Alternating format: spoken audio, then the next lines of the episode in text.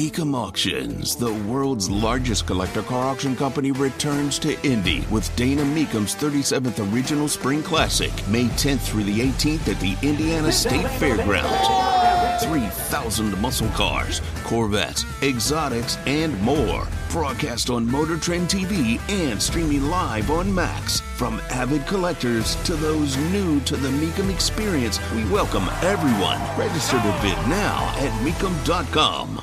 The popcorn moment. Let's go, let's go, let's go. It's a story you need to hear to believe, then grab your popcorn because there is more. I gotta play it. This is the ad.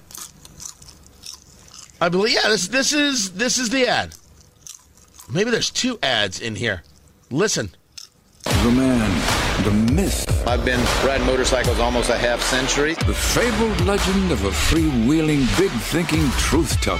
But here's the truth. After fifty years of big government, big pharma, and big academia, Mitch Daniels forgot how to fight. An old guard Republican clinging to the old ways of the bad old days. Back as budget director, he caved in to big-spending Republicans, helping launch one of the largest entitlement programs in a generation, plunging us deep in debt.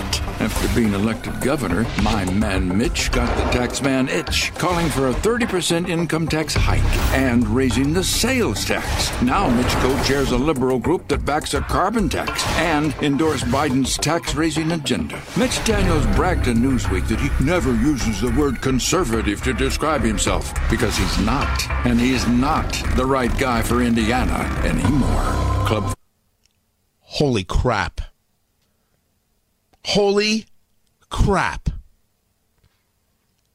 They're going to pour money into this race. This Senate race just got fascinating and just may have moved itself to the top of the list or near the top of the list in races to watch for twenty twenty-four.